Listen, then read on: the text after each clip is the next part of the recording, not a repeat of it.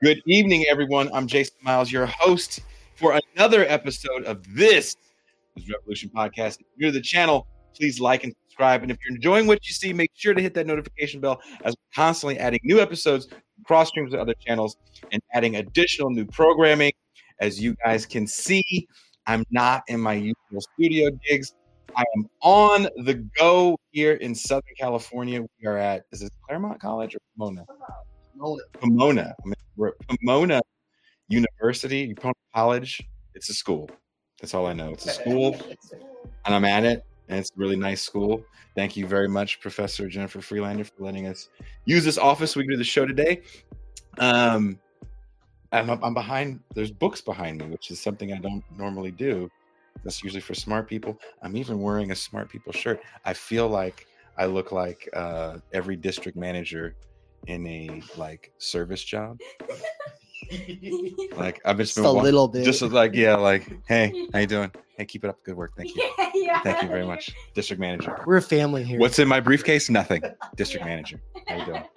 Uh, but I will be here tomorrow with Catherine Liu, and of course, these people that you can hear off to the side that you will be seeing in a few minutes as I get ready to do this. The Theory Underground guys. Also, even more good news. I was talking with my good friend Greg Day, and we are ready to do the book launch for uh, I Was a Teenage Anarchist. Uh, it's going to be a live meet and greet, very intimate situation. Uh, we've been talking with a lot of our friends in the business. So, as of right now, I can't confirm every name, but uh, it's going to be me reading parts of the book, taking questions from you guys, kind of interacting with everybody. And also, we're going to have some people that were in these scenes that I talk about in this book.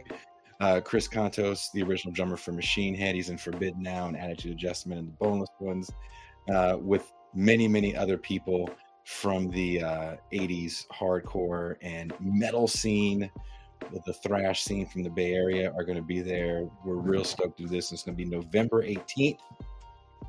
More details to follow on that. Someone says I stole one of Pascal's shirts. I'm so mad you guys said that. I wish I had the laugh track button. This is my shirt that I got for eight dollars. Don't you dare talk about this. This is a real used polo shirt. But you weren't expecting that one. if you like what we do here at TIR, and you have the means and you feel so inclined and you would like to have access to champagne rooms past and present because i'm on location we won't be going to the champagne room tonight. But tomorrow will be another episode of the pascal robert hosted mau mau hour where he'll be speaking with professor nicole alexander floyd about her new book. Um, and if you'd like to be part of that live virtual audience, join us for movie night. There's only one way: become a patron for as little as three dollars a month or thirty dollars for the year. It can all be yours. Now, getting into why theory is relevant. Our guests today have a mission statement for their project. I'm going to read a little bit from that mission statement. Few of us have anything in common these days outside of a common knowledge that there is no future in existing institutions, movements, or the ideologies that rationalize them. Never before has it been so important that we think and interrogate the situation we are in anew. Nobody has the answer, yet there is this idea that if you say the wrong thing, you might have to live it with it uh, for the rest of your life, or that it could obstruct your opportunities for upward mobility. Professors, activists, and media personalities feel this pressure every day, but so do regular workers who are, for all practical purposes, barred from public life anyway. This culture of fear and silencing uh, stifles thought and discourse, leading to a genocide of voice, plurality, and the utter negation of dialectics. People who don't even go on social media at all ever live under a virtual specter that haunts and regulates their discourse. How do we lift the fetters that obstruct a cultural unfolding? Not by playing into the overly neurotic self censorship or fear of guilt by association, not by overthinking what we say, not by apologizing when others choose to interpret our statements in the least charitable light. And definitely not by holding our writings up to a standard so high that it holds us back from engaging with language, the world, and others around us in new ways. We don't have the time, energy, or budget for perfection in the same way that rock music in the 70s was already co opted and overproduced for mass consumption, thus leading to an explosion of underground music. So, publishing today has become sterile and scripted. Let's find out why publishing has been sterile and scripted. Please welcome the Theory Underground crew. Hey. Yo, sadly, I don't have this. Now, can you guys introduce yourself, ladies first? Uh, hello. Whoa, I never get to. Int- I never introduce myself first. Uh, my name is Anne Snellgrove McCarricker. Um, I am. I mean, I'm Dave's wife, but I'm also. Uh, um, I studied social science at Boise State University. I was the editor, one of the main editors of the Underground Theory anthology. I have a piece in there about the neoliberalization. What's right here? The neoliberalization of higher education. Um, and I'm excited to be here. So thanks for having us on.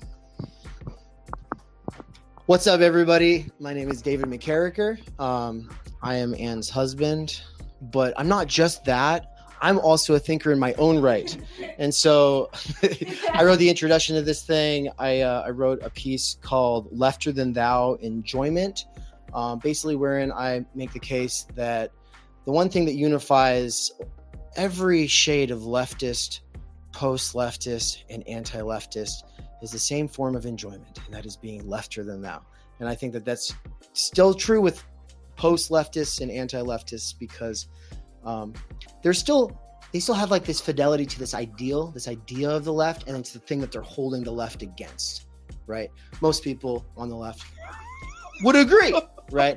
And so that's that's what I did in this piece. I don't know. I, I started Theory Underground last December, but it's the culmination of a lot of other projects that I've been uh, trying and failing to get off the ground for about a decade, right? And so basically, it's a it's a lecture course, platform, social media app, and uh, place where we do all kinds of crazy shit. And you'll hear a little bit about that throughout the episode, I'm sure.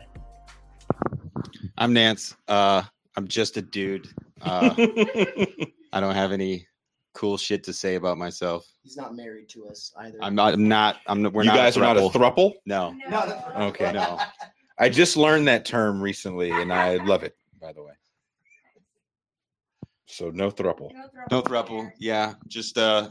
Uh. Yeah. Just here because uh I got burnt out on the left, um, but I couldn't let it go. Mhm. Um. And I consume a lot of leftist media, and uh, and kind of sit back and complain about shit and tell everyone I'm smart and I know better, but don't really ever get to to actualize any of that. Um, and getting involved with Theory Underground was an avenue to to be effective in the world. So Well, that was a great introduction. I wish I again. Sometimes I feel naked without my here. Let me get you. I feel naked without my soundboard. A big reason why I wanted to do this was be, like this because I could have done this where I'm staying at at Catherine Liu's house, and we could have done it remotely. I like to do these things in person as much as possible. Living in Mexico, it does make it somewhat hard. Uh, ben Burgess and I did some in studio stuff. We had uh, a blast doing it. I love the fact that you guys are going on tour. Uh, when you told me about this, I was pretty stoked about it.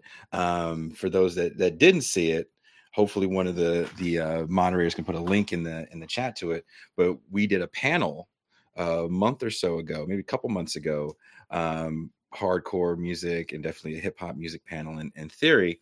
Um, what made you guys want to do something like this? Because I, I want to also preface this by saying you guys aren't doing this like we do our live shows where there's a lot of promotion um, there's tickets sold you're doing it on kind of a level and i'm not going to lie there's part of me that's a little jealous about it because seeing and talking to you guys on the road as much as we're talking is bringing me back having memories of traveling but then i remember traveling and you know being poor and you know i've seen way too many truck stop bathrooms and you're right. Uh, but but that aside, actually getting back in meet spaces with people and doing something like this where you're we're talking about theory you're not always speaking in colleges which is another thing that i really dig you're you're doing this kind of eh, all over the place we, we just happened to be in a college tomorrow because it was the only setting we could get for the thing so what was the impetus for you to say let's take this on the road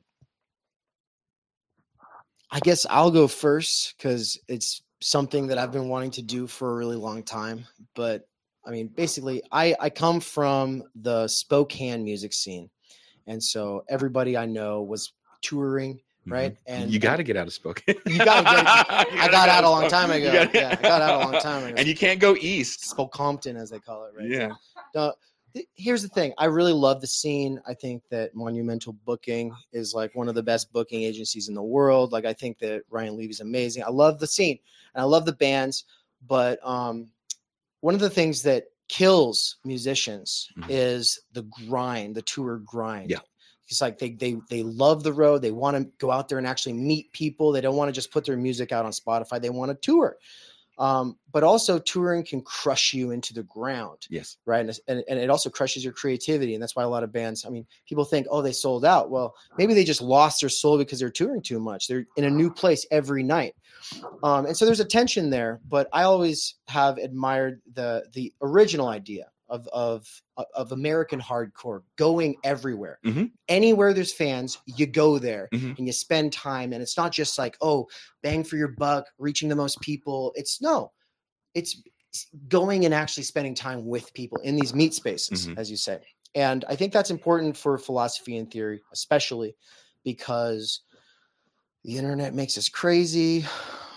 Theory people are already usually keeping their cards close to their chest. Mhm. Um, there's a lot of imposter syndrome in academia. Mhm. Um, and can you so- explain what imposter syndrome is uh, it's imposter syndrome is like uh you you're like i don't know anything about this stuff that i'm supposed to know so much stuff about mm-hmm. right like i don't really know what i'm talking about and so the the usual way that a person overcomes imposter syndrome in grad school is they fake it till they make it but what that really means is they just kind of get high on their own farts and think they understand things when really because people are so uncomfortable actually maybe looking like a fool in public it, I, I think that what happens is there's a genocide of voice Mhm. and and of thinking it's it, it we use this word stultification right it causes thinking and discourse to break down it's really that the publisher's uh, what is that statement that you read at the Yeah. beginning Yeah.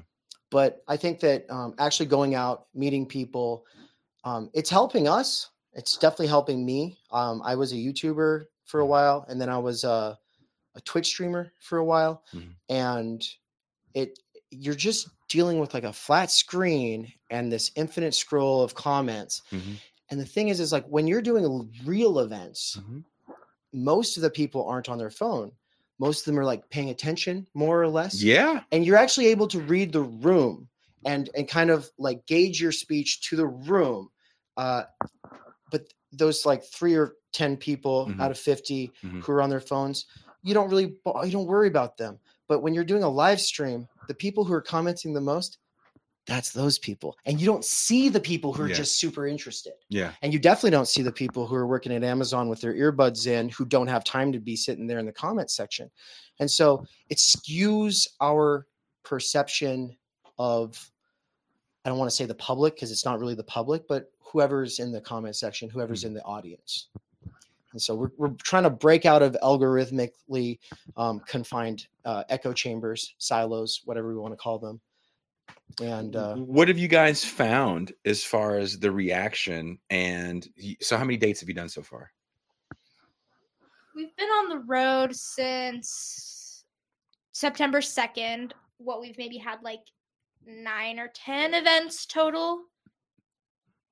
and you guys are doing this super diy and as someone again that has done it the way you're doing it and then got lucky enough to run into a booking agent who still helps me to this day. Um, did I, I did i connect you with them you were uh, going to, and I was like, what's that for? when you said that i was like oh wait uh, you you do this yourself this time and then when you're done you come to me afterwards. Because sometimes you go like look i'm not gonna lie.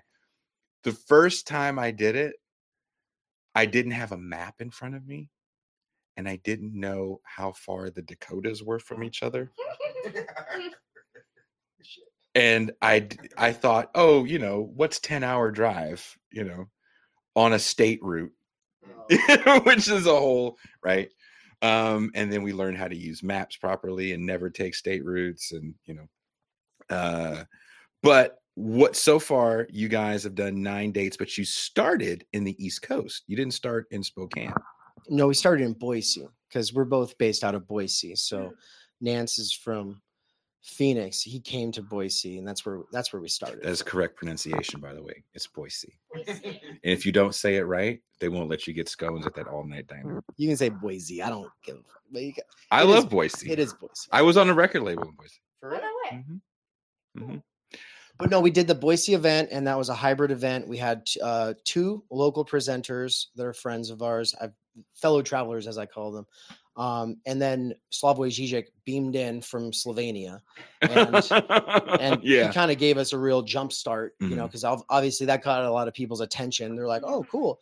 Um, but it's it's really neat because the the live audience number didn't really change after he left, and it stayed through the whole time, which means that a lot of people sat there through Elton and Brian's Mhm. presentations, but they also heard us talk about the book and the tour and the whole vision and everything like that. And so we're pretty happy with that. But it didn't really uh, start taking off, though, I think, until we were more on the East Coast, because the, two of the important events before we were on the East Coast um, weren't even published yet. They weren't live streamed. So Mhm. the Kansas City event kind of happened off the radar for most people. Same with the one that was in Ontario, Ontario. Canada. Canada. You guys crossed the border. Yep. Mhm, Yeah. Good Na- times. Nance couldn't. Yeah, I, I Tell, wrote- tell, You tell, couldn't tell cross- you have a DUI? You have a DUI from like 15 years ago. no, we just I don't have my passport yet. So in order to avoid any potential issues, You stayed your ass at home. I stayed in Toledo and couldn't rent a car and couldn't get a flight, lottie dottie. So I took an Amtrak from Toledo to Albany. That was like 14 hours. Albany, New York. Yeah. This is the most. So when you say theory underground, this is the most underground This is some underground. DIY. Like again, uh, when I hear stuff like this, the the OG in me wants to give so much advice, but then I'm like, you know, you just got to do it on your own It's and true. figure it out, Yeah. and then you'll learn about uh, border crossings and how to make time for those. Yeah, we're learning a lot on this tour where it's just like you've been saying the whole time, just fail fast and fail fast publicly. Yeah. And that's what it's been all about. So, yeah. Now, as far as the audiences that you've been getting, now I saw a little bit of what you're doing. I know you did Chicago with friend of our show, uh, crazy ass Chris Cutrone.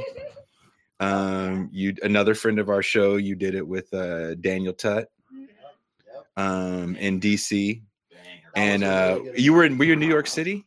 We were in New York City. Where'd yeah. you Where'd you go in New York City? Uh, we just rent. There's this cool website called Peerspace. It's like Yeah, I know uh, Peerspace. Trade secrets. No, I'm just kidding. It's like Airbnb for event spaces, and so we booked a space. We had uh, Samuel Longcar, Nick Castellucci of the Vanishing Mediators, who's also in the anthology, as well as Samuel, and then Norman Finkelstein zoomed in. Fi- Okay, so you had Finkelstein zoom in. So I was on a Yeah. show with Finkelstein last night. Oh, cool. Um, I'm I'm sorry he wasn't able to show up for the live thing. Norm is a, a very fun. At this point, he we just give him shit for the first half hour that we see him. It's not even a, a legitimate show anymore. Um, but how was the audience reception? I've played more shows than I can count in Boise, Idaho, and I remember my first time there. I was kind of blown away because you guys have a very serious scene there, and people took it really serious, in my opinion. Uh, All right. Dave's well, as far as like support and stuff like that, uh, because the, the label I was on was more of a goth label, so they definitely came out and supported for that. And you definitely people came out and supported for the hardcore scene. There's a used to be a venue there. I don't know if it's still there called the Shredder, That's there. Yeah. and there was another one that was there. A f- quite a few stuff is closed in Boise, sadly.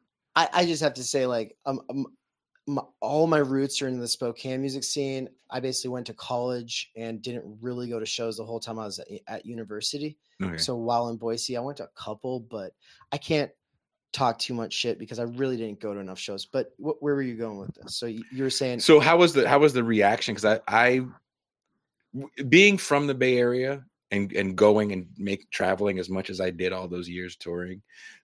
Sometimes I walked into places with a bit of a closed mind. I didn't know what to expect. So I'm walking into Boise, Idaho, doing this weird music. I'm a black dude with this Asian woman that was doing it with me. We didn't know what to expect, but it was actually an extremely uh, welcoming crowd to the point where it, to this day it feels like a second home.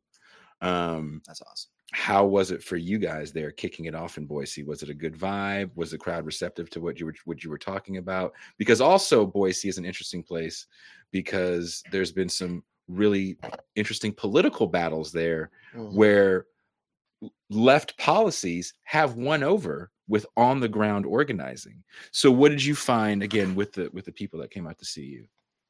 I think the Boise one was mostly internet facing, and we really only invited um, people that we knew. Mhm. Except we did start um, a meetup group in Boise to see how that would work. Mhm. Right, we weren't messing with Eventbrite yet, um, but as far as failing fast goes, one of the basic ideas is see what we can do mostly word of mouth without a lot of advertising and kind of compare that to next time when we actually Yeah. put some money towards advertising in advance and that way we'll kind of have a control versus the different tests in the various cities and so right now it's like there's been nothing but word of mouth you saw the poster out in front of this office Yeah.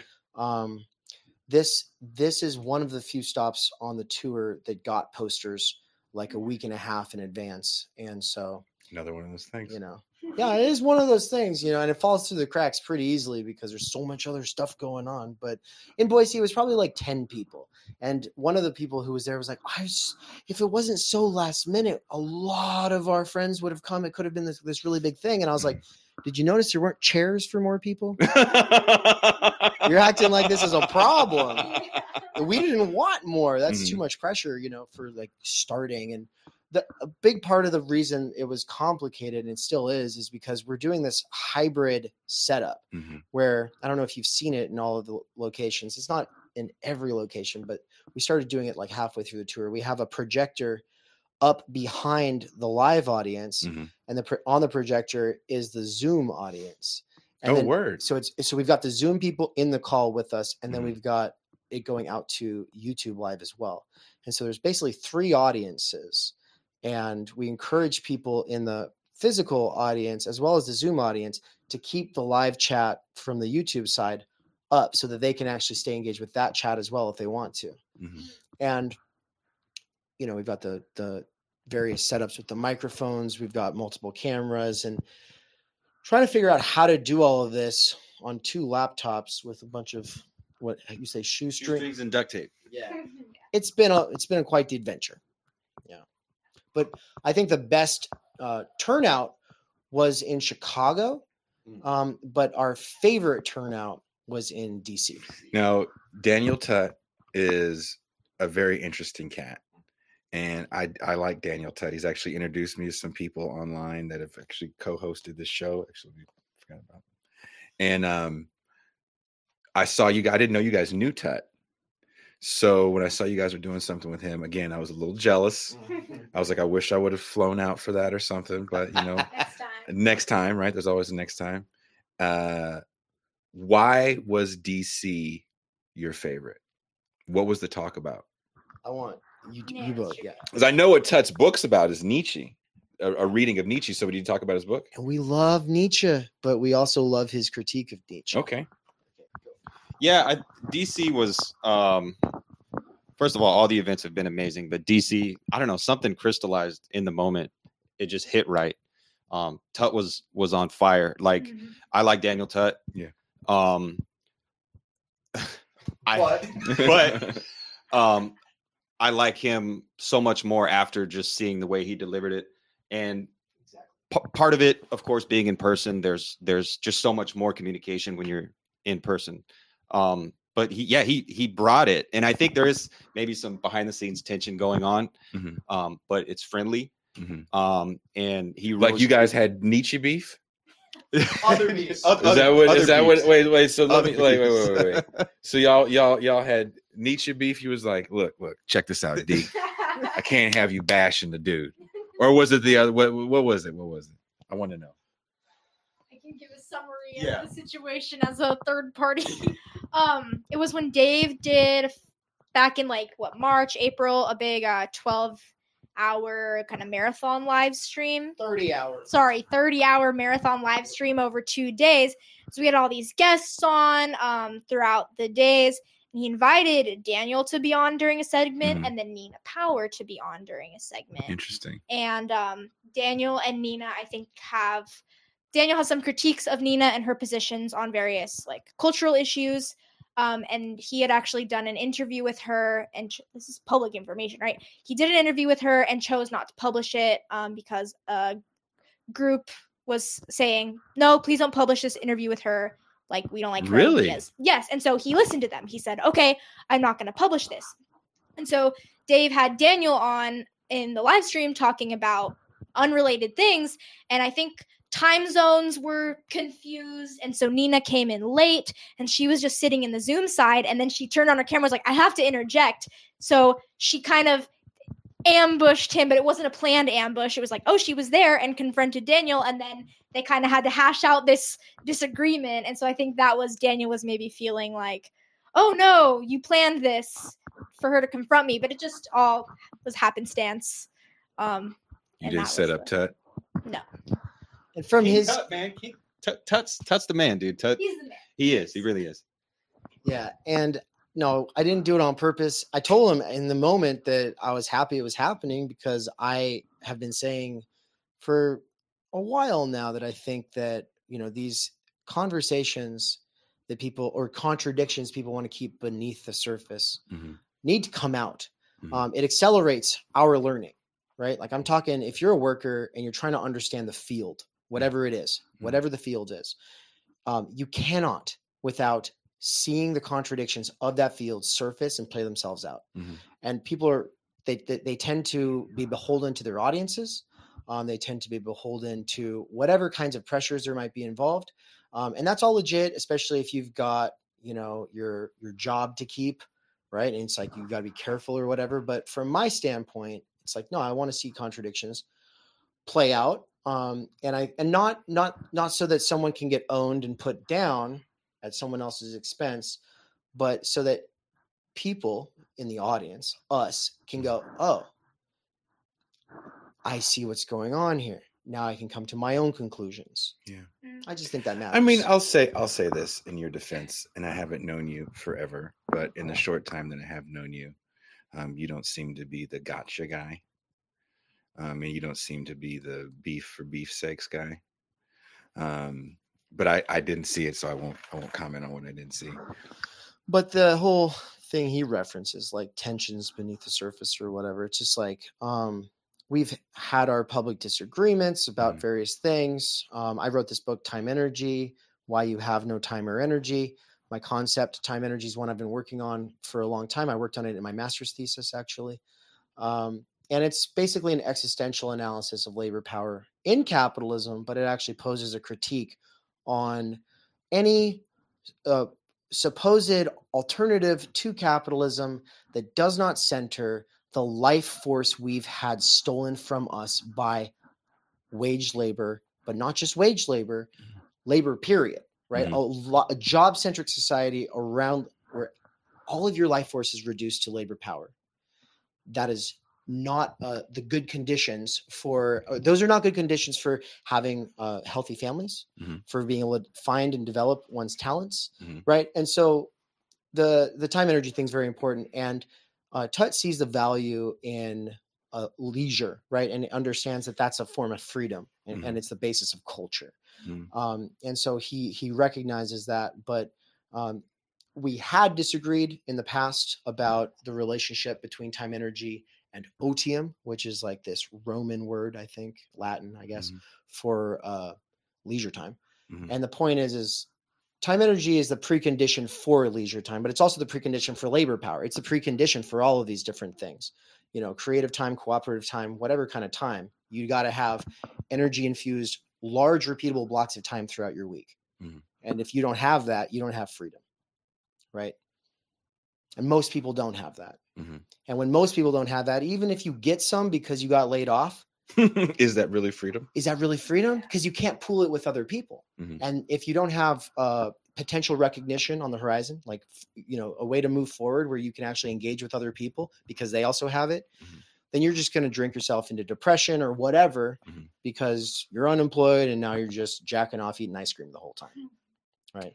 As we say, I don't see anything wrong with that, but I don't know. We're not trying to shame anybody. know, okay. I Maybe know- not the ice cream part, as I'm trying to, you know, slim out a little bit. But uh, what is what is the alternative? a society based around time energy would mean that we do our everything in our power to eliminate those kinds of jobs that uh, one cannot do in a dignified way Mhm.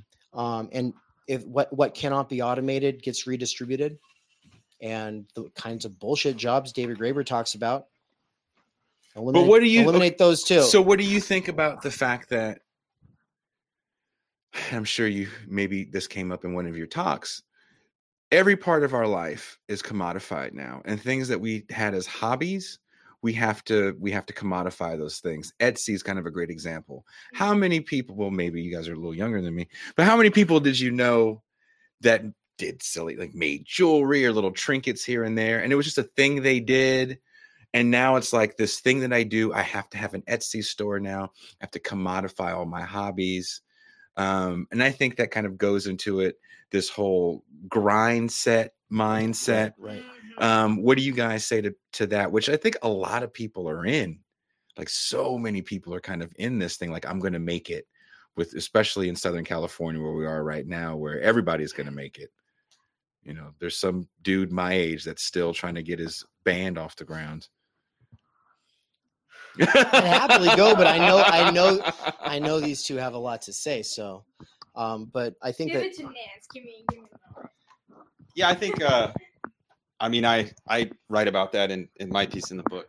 Um, but yeah, that is the case. That's the condition that that we're in. You can't escape it. Like, um, yeah, we're like everything we do is productive. Like, ev- like my smartwatch. Like, I'm productive when I'm sleeping because Mhm. I'm generating heart heart rate data. Like everything is just this economic relationship um, and there seems to be no way out.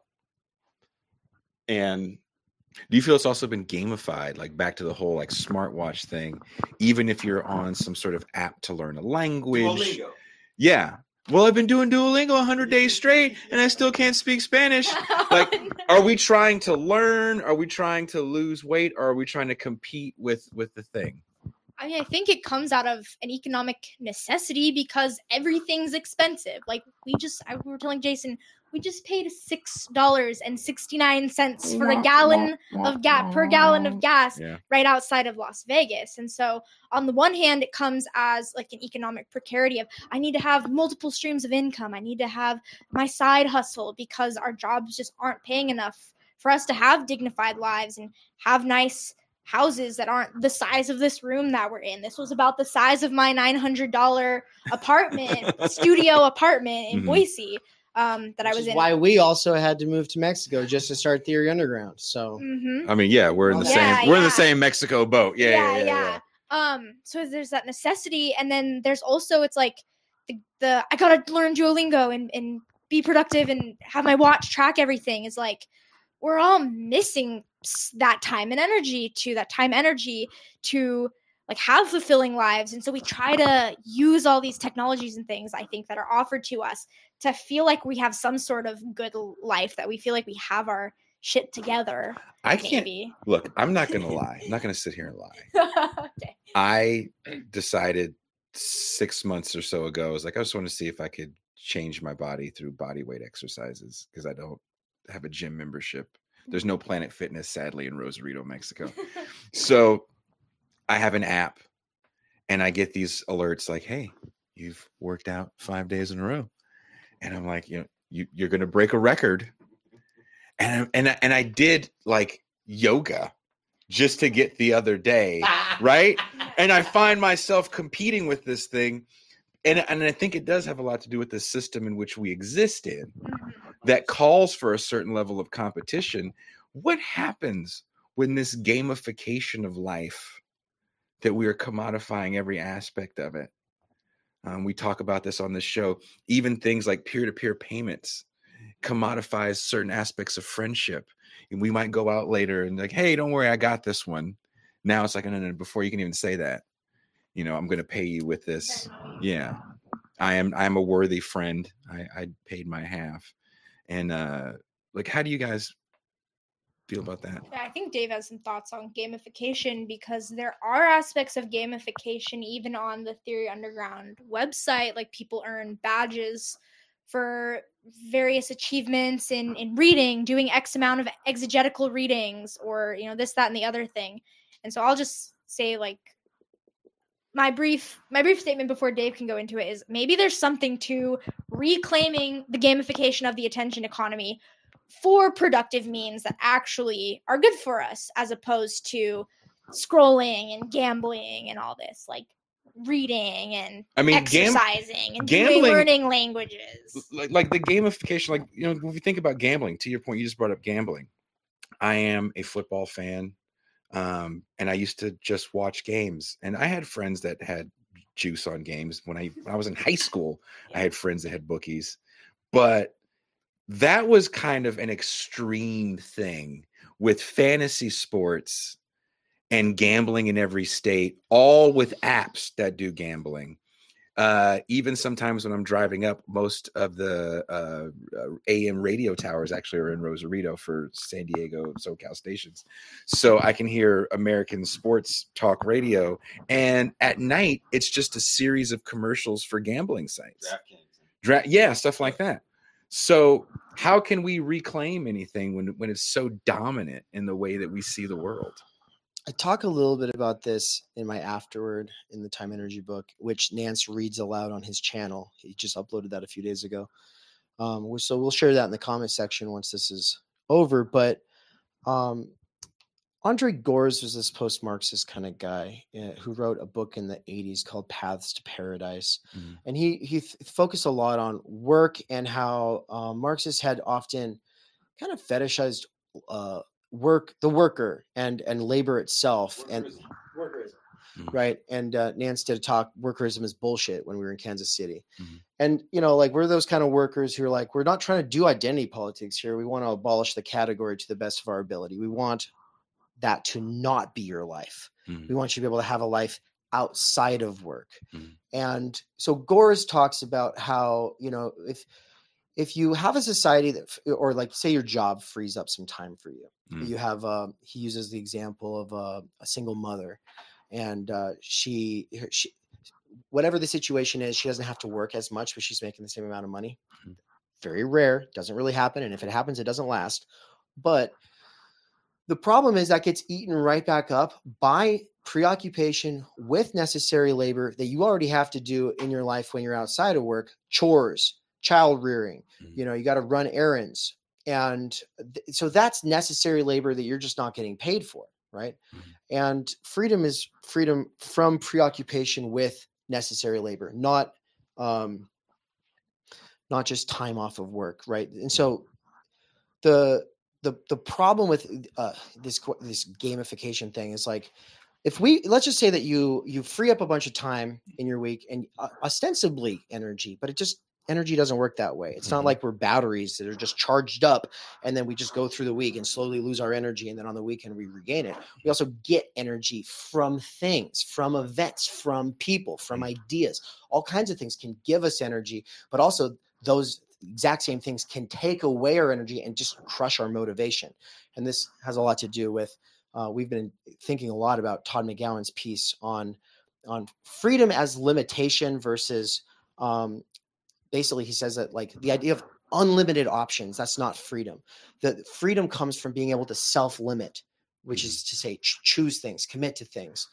Um, and so if you just free up time, it's going to get filled with all this stuff you've got to do Mhm. right and um, because we are gamified right like we our drive in some way is like hooked on that um, it's not like you you you oh now that i've now that i have more time i just have you know otium like this aristocratic ideal of being able to sit there and leisurely peruse books it doesn't work that way Mhm. everyone discovered that in co- with covid you know because everyone was like oh i'm going to get so much stuff done i'm going to read so many books and then uh, most people discovered no i lay in bed all day and just feel like i can't do anything i don't know what's going on and it's because we need uh, we need forms of limitation. We need forms of accountability with other human beings. We need uh, access to potential recognition with other people.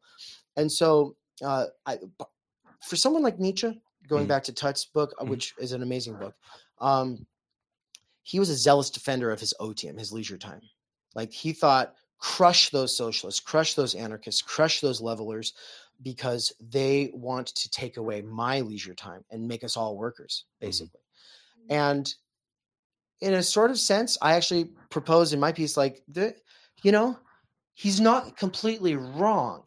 If uh, if human emancipation doesn't actually bring leisure time for everybody, then it's not really emancipation, right?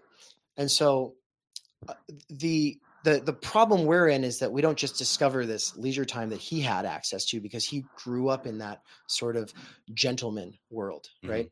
Instead, we're habituated to the grind set because of the schooling system, because of the the kinds of hustles we get hooked into. And so that when we free up time, we're still kind of like that. We can't just snap out of it. And so there's this problem with like tendencies and dynamics within our current situation, the status quo. There are ones that we should probably counteract, negate, Mhm. push against. And then there are ones that we should probably harness. And so what I currently do is I harness that. I gamify things for myself. And I am doing a kind of grind set thing, even though I'm like the biggest critic of it Mhm. because I can't not do it. I just think we shouldn't be we shouldn't be doing that to children and we shouldn't be like painting that as the future or like what the good life is because that, that ain't that ain't it. When you say the to children, life. you mean with the school system? Yeah. Which the school system is basically teaching the grind set, right? You guys go to public school? I was homeschooled. I see what it did to my friends though. you know. Homeschooling? Mm. No, I- I'm just kidding. Your No, your make believe friends that you went to homeschool with? I, di- I, I had one friend. No, but actually, was, so, was it your mom? wow, we're already though your mom jokes. No, I oh, not and- like not your mom, like your mom, like your mom, yeah, I know, I know. like Sandy. So I want Anne to speak to this the schooling thing because her presentation in Kansas City was called "The Gifted and Talented Trap" instead Mm. of track. So Yeah, and this is kind of what I'll be talking about tomorrow as well in the theme of like the PMC. My talk is called How the PMC Ruined My Life. It's hyperbolic. I don't actually mean it. But um yeah, what I talked about in Kansas City is so I um was a gifted and talented student from like 4th grade on. I was in a gifted and talented program in middle school and then I went to an international baccalaureate uh, high school and was in that program and that's not to like oh look at me i'm so smart but um it it really did like crush me in a way and i just constantly felt this pressure to be the best i was going to bed as a 13 year old at like midnight 1 a.m 2 a.m doing homework and perfecting everything and trying to get the best grades like when i got my first b i cried because Was I this thought, was this self inflicted because of the way you were brought up in the school and the- system? The, thing is, it it wasn't my, my parents. Like I, I was the oldest child. I it was very much intrinsic, but at the same time, it was like a comp. It became a competition between Mhm. the peers. It became this just idea that was presented by society and partly by like seeing my parents in you know professional managerial roles bringing in relatively good money for us um that it was just like I have to succeed to get into the best college to have a good life. And so it just yeah became my life. School became my life. Achievement became my life. And I wasn't sleeping well. I would take naps on the floor in school because I was so tired because of how late I was staying up doing homework and like perfecting everything and Mhm. working probably way too hard on things that I could have done in 20 minutes.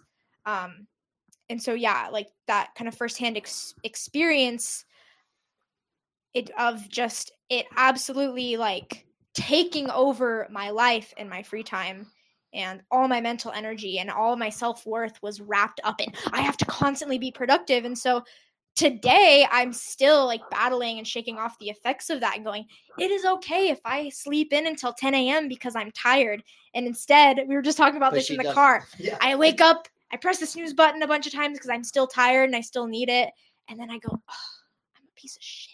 Like I've wasted my whole. I, it's, it's gotten better, and but it, yeah, it's just like I should constantly be doing things and ha- having this routine in my day and being the best version of myself every single mm. day. And so I'm having to like unlearn that perfectionism and that constant working and like the competition between the peers that it wasn't like an you know it wasn't directly taught to us but it was a hit like the hidden curriculum behind the schooling system was be a good worker be an employee always put all of your energy into these things for our institution is kind of what was going Do you on, I think that your parents played into this being part of the PMC, as you said?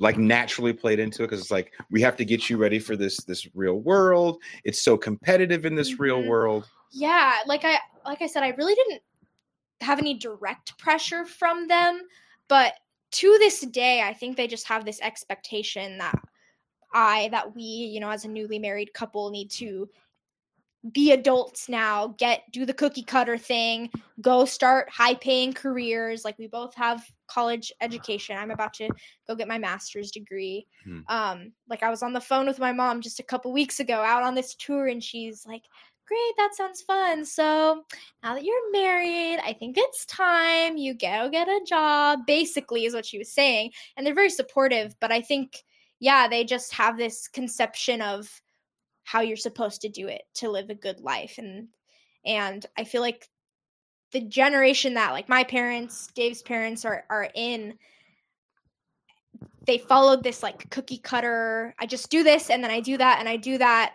because well at least they could afford a house and Yeah. have some extra you know money and time and energy to do things that were fulfilling and travel. And now we're in this new very precarious position where i don't think we might never own a house like On the U.S. not in the us wh- when you tell them that, when you do the whole like, hey, when you bought a house in 1990, the price was twenty five thousand dollars.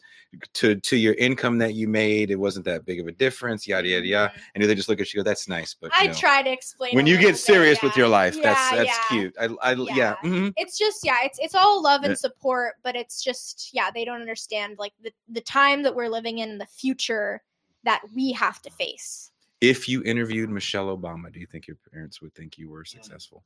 oh yeah oh, Is that the interview? good reason to do it. Actually, maybe we should actually look into that. they go they go who the hell is Slavoj Yeah, they don't know. Yeah, no. Yeah. There- Norman Finkelstein. Well, we don't care. Is there is Nance? Is there anyone that if you interviewed someone in your family would be like, okay, my son, like they're going to the grocery store and they're like, I don't know, my son has a YouTube channel, you know. like Garth Brooks, probably. If you Or- interview Garth or some Brooks, shit like that. You gotta interview Garth Brooks? Yeah. you just told the whole internet right now. She got a redneck ass family. Actually, so now, now I have to ask. So, you've been you've been interviewing some people. Yeah. Is there anybody you've interviewed that has won you that Yes. kind of normie respect from Yes. your family? oh God, yes. Who is it? My mom got very excited when she saw me. I didn't tell her that I was on uh Briahna Joy Gray show. For real? Your mom Of all the things that I've done in my life, of all the press I've gotten, she didn't give a damn. she didn't give a damn. She was like, she sent me a message. She goes, I saw you on TV on Briahna Joy Gray show. Why did you tell me you was on Briahna Joy Gray show? I was like, it was like the third time I've been on there. You know Briahna Joy Gray? I mean, you did see me fucking with her on air. Like, I'm still the same shitty guy that you gave birth to 46 years ago. So your mom's a lefty. Sure. That's cool. She's done. She's a lot of things, Cool. as most moms are. She's not she's just that. she's worn many shoes, as Forrest Gump would say. yeah. she's going through her ADOS phase right now. Her what? That's it's a black thing you wouldn't understand. Ah. A- ADOS? Mhm. Yeah, I don't understand. I thought you'd said Adolf, and I was like, She's an Adolf dude, Yeah. like Hitler or Oh, Reed. the Reed. I was like, she's going through a Reed phase. No, That's she's cool, definitely not going through a Reed phase. She's definitely going through an Yvette Carnell phase. Okay. That's some other, that's some deep cut black shit for you right there. That's something to read on the long drive home. Okay, yeah. We got our homework. No, like, yo, just stack it up. Send it to me at the beginning of Black History Month, and I promise to do the work. you know, the great Ibram X Kendi would appreciate that. Oh yeah, he, he would appreciate, you know, that uh that you're trying to be an anti-racist. Uh, you know what? He doesn't get any respect for me until he dialogues with Norman Finkelstein because that chapter on Ibram X Kendi from I'll burn that bridge when I get to it. You know what's funny? fire. I would love to say it, and when we're done with this stream, I'll tell you uh somebody else that dodged him Ooh. that I this dude's a clown to me. And he's getting a lot of uh, uh, re- respect that I think is undeserving in certain circles, but I, I won't say his name in public. But uh, it was it was I don't know if I should. I'll say it off air Yeah. because Okay, there, there's okay. some there's a few things that was going on when he was doing that debate. I was a little more part of that thing than than, than people know. So just shut up about it. Well, let's let uh, so on on the topic of our parents, I just want to say we love them. Um, and from from my standpoint, um, I grew up in a Republican family, but they're like the kind of Republicans that say, "Well, we don't like Republicans; they're all rhinos," because they're like these uber free market evangelical types. And I Were you Mormon? them. No, no, just Regular Christian. fundamentalist Christian. Yeah, I would How fundamentalist? Like. Jesus can't be. J- like the documentary is it is it a Yeah. i think i not quite as uh Like if you like if you wore skinny jeans, would they send you to those "Don't be gay" camps? almost almost i did wear skinny jeans And they were like, uh, "I don't know about this one. We got to send them to a "Don't be gay" camp." yeah i had the the whole the whole get up from hot topic you better bet you know? yeah i bought my outfit you know and they were like oh you don't like it and i was like well then it's working you know but of course i was like this is not rebellion. I just like music, you know. but the you know her her parents are democrats. My parents are republicans. My parents are into petty bourgeois rhetoric. Her parents are into this.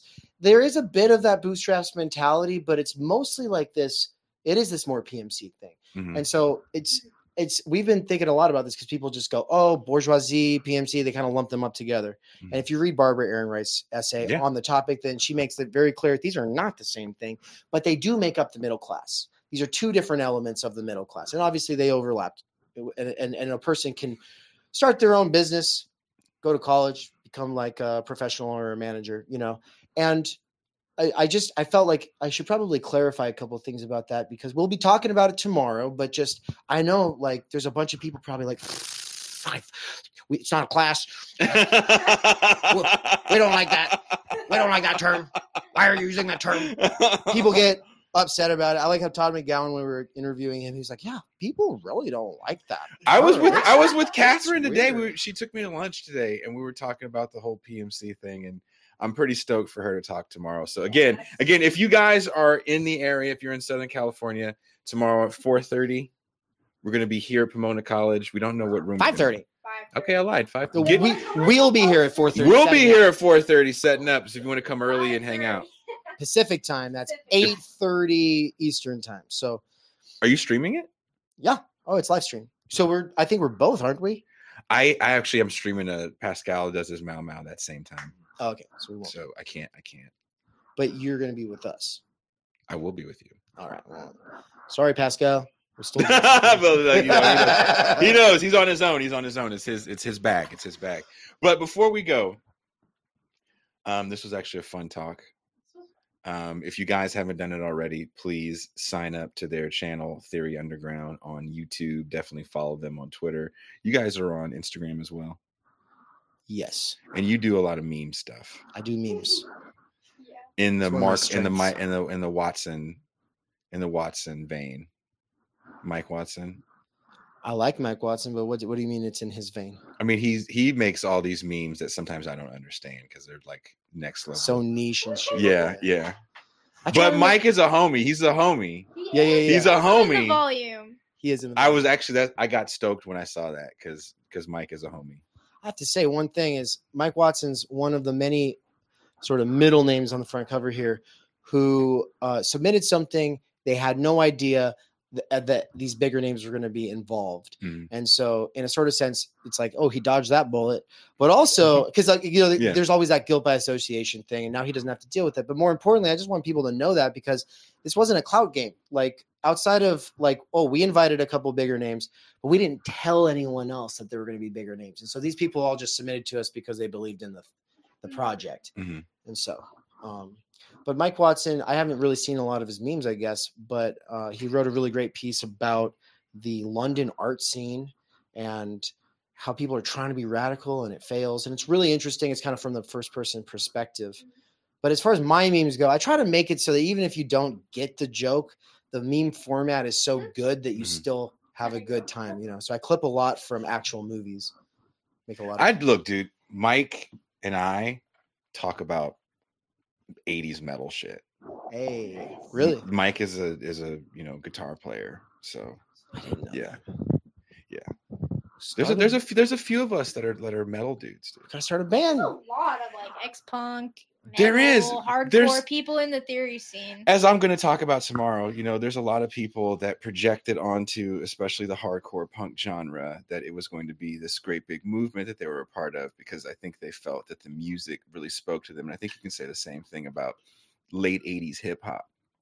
And uh, when you talk about late 80s hip hop, you'll get even the old rappers, they'll talk about there's this conspiracy theory to stop us from talking about um, you know, the real deal stuff. And I was like, was it a conspiracy theory? Did people just rather hear sex and violence? Everybody loves sex and violence. Mhm. You know, everybody loves the Godfather. Sex and violence is what sells, and then that's kind of what you know all genres of music turn into. at some point. Capital will favor what sells. The Capital will say what sells. Yeah. I'll, s- I'll show you a whole bunch of sex and violence. Everyone will go see sex and violence. We should just do more of that sex on and these violence shows. with your Come stuff. on. Just That's come why out with a ball gag. That's, that's all you need. Just like you just you come out in a gimp costume. Nance brings you out, and then you like the first things first about Nietzsche. You're like, "Oh." Jar, like, yeah. And When we make dick jokes or inappropriate jokes, Anne makes us put money in the dick jar. It was So funny three weeks ago. still It's not. It, It's still Dick funny. jokes. Yeah. You know what's not funny? Rolled up window car farts. we haven't even been doing that to each No, other. we We're all so actually Really? Yeah. That's what happens when you're mature. That's a wonderful thing. well, then you got to think like usually tours a bunch of dudes on a tour. Well, we got we've got a lady. I toured We- with a woman for seven years. we've got a little precious kitten in the car. Oh, There's a us. cat in the car. The cat Oh my us. God. No, That is the most white people shit I've ever heard in my fucking life. Your car smells like cat piss. Fuck no. What? no, we do. We He is do a so really good job. He's. We gotta. We gotta. We bring on tomorrow. command. All right, I I, I have to hand the. Nance has to tell you, he hates cats. Yeah, I don't. I don't fuck with cats, but Ryan Gosling, their cat. No, that might be the most white people thing, right there. Just when you thought they were like, "Hold my beer." Is it hairless, dude? Fucking add to it. Cutest thing ever. We'll show you a picture. And No, these it's- motherfuckers got in the car with the windows up. It's a tight little, uh, tight little orange house cat, and they got him as a little baby Mm-hmm. kitten, Mm-hmm. and he's just been habituated in being a cool cat. He's a road dog. He's he's tight. You took the cat on the tour, Yeah. cross country to cross borders. Yeah. You took the cat to Canada. Yeah. Did they fuck with you about it? No, you just have to prove they have rabies rabies vaccine, and he. Does. You told me you had a cat. I would have lied my ass off. No, Tell him I have a cat. It's easy to bring we the did cat not take him over the border on our honeymoon, but we did for the tour because Mm. he didn't have the vaccine yet Oh, okay. back on the honeymoon. So That's funny that you guys brought a fucking cat on the road. Yeah. That's another mouth to feed. yeah, man. But you know what? I think here's the thing: capitalism, capitalism, Cap, cap, catapult. capitalism, Catapultism. capitalism. capitalism does not like nurture. Mhm. And I think you know the the human soul, as as Wendell Berry says, is divided within between not oppressor and oppressed. Oh, what? Come on, stop looking at the chat. Fucking Chad I over can't here. look at the chat. Hold on. I look. The human is split between exploitation and nurture. Yeah. And we have exploitive exploitative aspects to us and we have nurturing aspects to us and nothing about this system is cultivating those nurturing aspects in us. And so I think that there's been like this this this there's nothing like having a, a little baby kitty just climb up on your lap and snuggle into you for a few hours and then go do it with one of your bandmates or one of your tour dogs or whatever we are i don't really know but like Mhm. this cat has been just like making the making the rounds snuggling up being cute fighting us recently, hands We're, we are chewed the fuck up man. And you brought this motherfucker on the road, which but he brings what I'm out the nurture in us. I think that Okay. that actually very- builds camaraderie in a way that honestly we would, we would all probably kill each other by now. Yeah, it's been like so nice. We're stressed after a tour. There's angst, and it's like, oh, there's a little baby on us. Like you can't. yeah so I highly recommend touring with your pet. it's great. That's how I felt when I brought my daughter on tour. Oh, and before before we close out i'm curious if anyone in the chat actually recognizes this shirt or knows what it means My heart says veto. My bills say my heart says vto but my bills say vet mm-mm. No. So speaking of gamification, I got this when I was working at Amazon last year. That's where I oh, What worked. word? That's where I wrote the time energy book. I also wrote this book called Work at Amazon that I'm not allowed to publish because of the non-disclosure agreement that I'd signed. Wow. But anyway, this shirt it's the craziest like insult to our humanity. I think that th- that this is like in their swag store. So if you if you've been doing good as an employee, you get swag points, or Mhm. if they feel bad because they fucked you over, they give you some swag points. I had some swag points, and so I went and I was like, "Oh my god, I can't believe this shirt is real." So I just wanted you all to know that it's real. So v- VTO means voluntary time off you get like 20 hours of voluntary time off, something like that. And after you've used it up, that means you can walk out when you want to. Like you can say, Hey, manager, I gotta go. And they go, Bye bye. And then that just comes out of your VTO. But Mhm. after you're out of VTO, even if you're deathly ill, you're gonna get fired. Right. And so you get a certain amount of VTO, but my bills say uh, voluntary extra time. And so it's just like they made a joke out of that. Wow. Yeah. Wow. And that's not a secret because they're putting it on shirts. yeah, that's not a non-disclosure agreement thing. I don't think. Yeah. Yeah, but everything in that place is super gamified, and I I I I am a sucker for a game, and so I actually hurt my my elbow competing with the games because I was just like, I'm into it. Yeah. I'm just a sucker, I guess, because there's a lot of other employees who just kind of like they're like, I don't take these games seriously. I'll just work a steady pace, and uh, they're the smart ones. But here I was, I fucked up my elbow, probably for life. It's like tennis elbow, so it's like That's always been a crazy. How long were you there for? I don't know. Six months. Six months.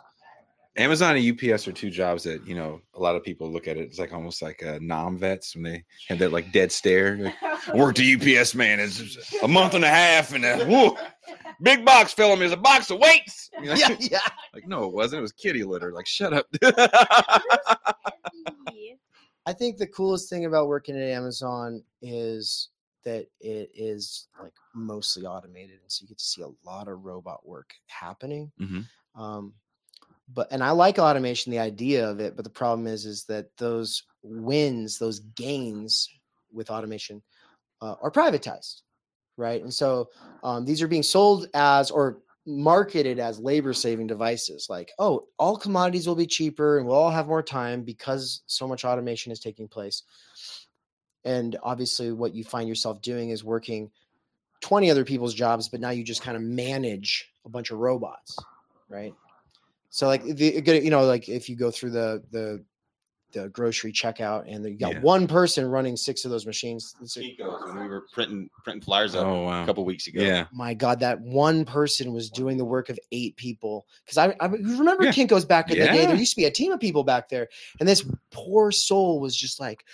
i'm sorry i'll get you in a minute okay i'm sorry one minute and then running around and we were like there for an hour just to get a few things printed because we were putting posters up for the finkelstein event yeah so I mean that's the tendency, and that's Marx saw it a long time ago. He was right about that.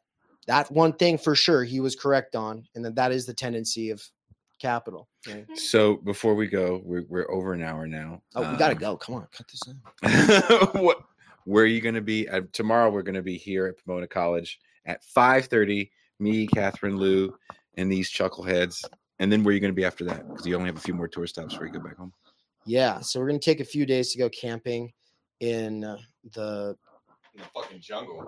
in the, fucking, The jungle- the, the- jungle. the- while I pull up the jungles of central california uh, the Tillamook fucking rainforest. That's a jungle. oh okay would you call it a jungle yes.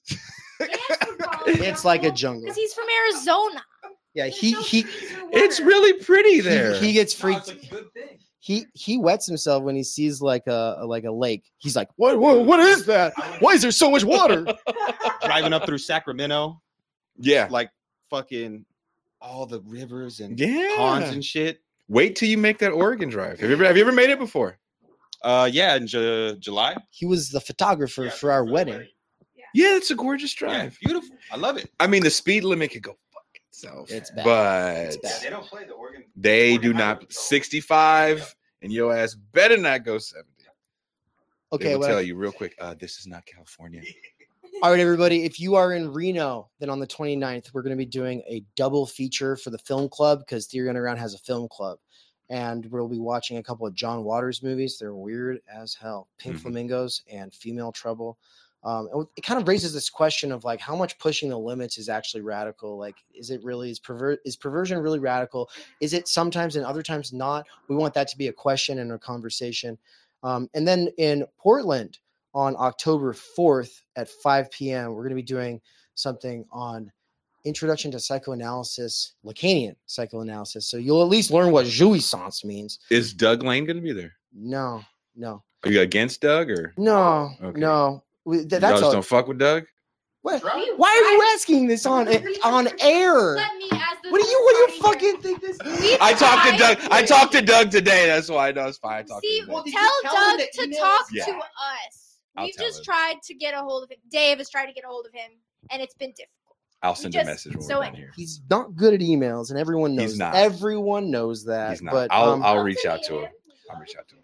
Was there. So yeah, there's the Portland side, um, and we're this we're gonna be talking about hypostition, and I think we should let Nan say at least a quick word about that. But then Seattle on the fifth, and then Coeur d'Alene, Spokane on the sixth, and then Boise on the seventh. It's like boom, boom, boom. You're doing boom. Coeur d'Alene. Wait, Yeah. Boise on the Oh, seventh. interesting. or ninth or something. nine.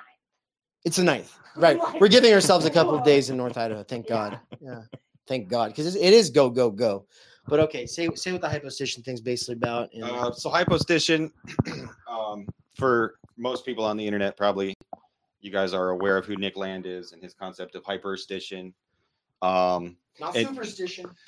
yeah, I mean, if you don't know what it is, whatever. Um, hypostition is this concept. It's not a new concept, but it's a new word that we kind of came up with um, recently, and it it's really just like the opposite of hyperstition. It's a self defeating prophecy um, where it enters a negative feedback loop. So you you have this belief that you want to project out into the world, and you believe in it so strongly that you shit your own bed Mhm. um, rather than where with hyperstition it's the opposite you you know your your belief in your positive feedback loop brings about the thing that you believed in so much so i'm excited to talk to talk about it it's like the secret. it- it- yeah it- reverse it's secret. Yeah it's it's So can I use this to meet Megan Thee Stallion? My my show producer Toussaint doesn't believe that if I met Megan Thee Stallion that she would go out with me. I think she would. I think Thank she you. would. Thank you. But um, um, I, I the the thing I want to say though is, is you're an, you were an a, a teenage anarchist, as your piece is about your Mm-hmm. book, and you know one of the things anarchists love to do is to prefigure the world they want to be in, right? Mm-hmm. But there's ways of prefiguration that undermine the actualization of that world that you want to obtain, and if it if it makes your movement look stupid if it makes your ideas um, send everyone off in the wrong direction, right? Like then, then it's blowing up the spot. blowing up the spot. Yeah, exactly. We'll be talking about that in Oregon. Well, look, you guys met him.